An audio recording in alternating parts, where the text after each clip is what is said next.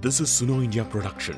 You can now listen to all our episodes on our Android and iPhone app. Download it now. Big news coming down this Thursday from NOAA, and they've stated that La Nina, that's been dominant for the last three years, is no more. We've begun to enter a transitioning phase where the cooler equatorial Pacific waters off the coast of South America, which is La Nina conditions, are slowly being replaced by warmer than normal sea surface temperatures there. On warm sunny days, I remember coming back from school on my bicycle. Today, when I think of riding a bicycle on a summer afternoon, it seems impossible. What has changed? Yes, summers have become more harsh. But why? And what is so hot about this summer season? That's the question we are asking today. It is that time of the year winters have gone and we all are gearing up to beat the heat in the coming months. All of us have started talking about heat waves. You Google it maybe, there is a term being repeatedly talked about in all discussions around heat waves in the upcoming months. That term is El Nino. The World Meteorological Organization warned of a warming El Nino event developing in the coming months, which is likely to cause extreme heat waves, making 2023 even hotter than 2022. So, what is El Nino event all about?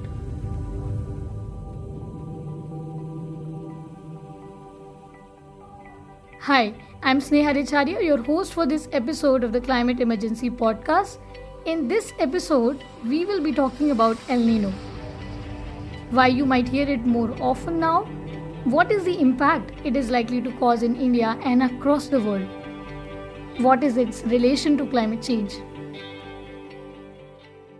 It is likely to push global average temperatures well above 1.5 degrees Celsius, which will increase the risk of droughts floods, and extreme heat waves. It would also increase the risk of food and water insecurity and poverty for millions of people worldwide. This sounds scary. Think of the Pacific Ocean, which covers one third of the earth as a bathtub of cold water. Now imagine a hot water tap and a fan beside it.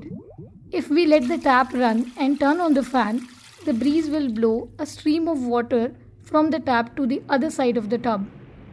In normal conditions, this is how winds push heat from South America or let's call it Chile side to Asia, the Australian side. But during an El Nino, changes in heat and pressure stops and slows down the fan from blowing. The fan in this analogy would be the trade winds. Trade winds flow towards the equator from the northeast in the northern hemisphere or from the southeast in the southern hemisphere. So, as the trade winds slow down, hot water sloshes back towards the eastern side of the Pacific Ocean towards South America, touching Chile, leaving more warm water in the middle of the ocean or near South America. That makes it more likely to evaporate and form rain clouds in places they are not normally expected. In this case, the South American countries of Peru, Chile, Bolivia, and Ecuador, etc. On the Australian side, however, cold water stays accumulated, which does not evaporate, causing no precipitation. Hence, during an El Nino, the western part of the Pacific Ocean, which means the Southeast Asia, witnesses droughts and extreme heat waves. This is precisely what is predicted. El Nino and La Nina are names for complex wind and temperature patterns in the Pacific Ocean. The winds in the ocean can take one of the three phases. One is neutral, where they blow east to west. Another is El Nino, where they slow down or even stop. And then there is La Nina, where they blow stronger. During La Nina, these trade winds blow faster. This causes effects just opposite to what is seen during an El Nino. That is, the South American side witnesses extreme cold and the Asian side witnesses excessive rainfall causing floods and so on. The last El Nino was seen in 2016. Usually, both El Nino and La Nina occur periodically, typically lasting 9 to 12 months but can sometimes last for years. El Nino and La Nina are natural phenomena. Scientists are yet to understand what causes them, but they know that they have always varied. Simply put, El Nino is a warm phase, while La Nina is a cold one. Since 2020, we have seen La Nina repeating for the third time. Due to climate change, the current La Nina, which was supposed to keep the planet relatively cool, did not do so. 2022 ranks as the fifth hottest year on record, and World Meteorological Organization confirmed past 8 years to be the 8th warmest on record. Now the point of concern is that if we witnessed warm weather conditions during La Nina in the past years, what is going to happen with the return of El Nino? That is exactly what experts fear happening in the year 2023. However, the impact will only become clear until May, experts believe. Such a shift after this prolonged La Nina would make heat waves hotter and disrupt weather patterns across the world. Scientists have long struggled to work out what role global warming plays. Now you might ask, does climate change cause El Nino? The answer is not so simple. Scientists know that El Nino contributes to an increase in global temperatures, but do rising global and ocean temperatures in turn intensify El Nino? The science here is still developing. Scientists are able to detect an El Nino event and its effects on the climate through a variety of technological and natural sciences. One of these natural sciences is dendrochronology, or the study of tree rings. Dendrochronologists study the rings of a tree in order to understand climatic conditions during specific time periods. Thin rings often indicate drier seasons, while fatter rings indicate rainy seasons. Depending on where the tree is, scientists can see past El Nino events in trees that exhibit signs of much rainier or drier seasons than normal. A 2014 study suggests that super El Nino events could double in future due to climate change. But some scientists question its conclusions because observational evidence of El Nino only goes back to a few decades, whereas scientists know that there is a great deal of natural variation in El Nino events over long periods of time. Other climate models differ in their assessment of future El Nino events. Some suggest that El Nino cycles will become more intense, others say it will weaken. If El Nino returns in 2023, global average temperatures could pass 1.5 degrees Celsius. If we pass the crucial 1.5 degree climate threshold, we will see increase in extreme heat waves. This means that the 1.5 degrees Celsius of increase in the overall temperature of the earth would lead to destruction of 70 to 90% of coral reefs. This is why allowing the planet to heat beyond that could be disastrous for nature and humanity. Now you might wonder what impact is it likely to cause across the world and in India.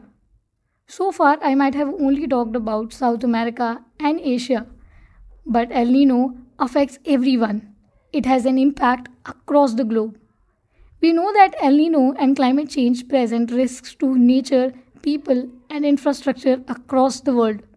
These risks will increase with every small increase in warming. Other global trends such as overconsumption, population growth, rapid urbanization, land degradation, and biodiversity loss add to the existing woes.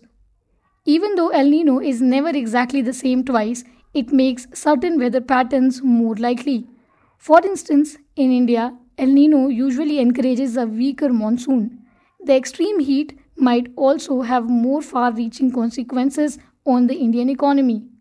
The finance minister just released its monthly economic review where it highlighted how the return of El Nino conditions in India could lead to a deficient monsoon rains, lower agricultural output, and higher prices. Higher temperature would mean higher usage of electrical appliances like air conditioners and refrigerators, more electricity used to run motors. And this could result in an electricity shortage across the country. A World Bank report revealed that nearly 75% of India's workforce relies on heat exposed labor. This means that the rise in temperatures can be directly correlated to a significant dip in labor productivity. The report has also indicated that India may account for 34 million of the projected 80 million global job losses from heat stress associated productivity decline by the year 2023. So now you might ask, how can we be resilient to El Nino and climate change? Hopefully, governments will be able to debate and put into action El Nino related contingency plans in 2023 thanks to the early warnings offered by climate scientists the 2023 El Nino may lead to governments pursuing a resilient, sustainable world. In everyday decisions, climate resilience, for instance, would mean developing policies to reduce exposure and vulnerability to climate hazards, cutting back greenhouse gas emissions, and conserving biodiversity. Basically, it means adjusting how we live and work to keep ourselves safe from the impacts of climate change. In disaster prone areas, climate resilience would include development of more sensitive and far reaching early warning systems for extreme weather events, creation of emergency electricity power sources, and enhanced public transportation systems. When governments collaborate with citizens, civil society, and educational and scientific institutions and the media, the chances of effective actions improve. Remember, tackling climate change involves everyone. To encourage the understanding of Sustainable Development Goals or SDGs, we thought why not mention the SDGs we cover in every episode. The SDGs, also known as the Global Goals, were adopted by the United Nations in 2015 as a universal call to action to end poverty, protect the planet, and ensure that by 2030 all people enjoy peace and prosperity. So, in this episode, we spoke about SDG 13, climate action, SDG 14, life below water, and SDG 15, life on land.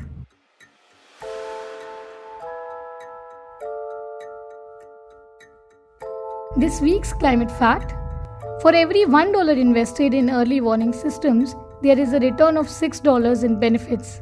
As climate change increases the frequency and intensity of extreme weather events, Government and civil society organizations are making large investments in early warning systems with the aim to avoid death and destruction from these events.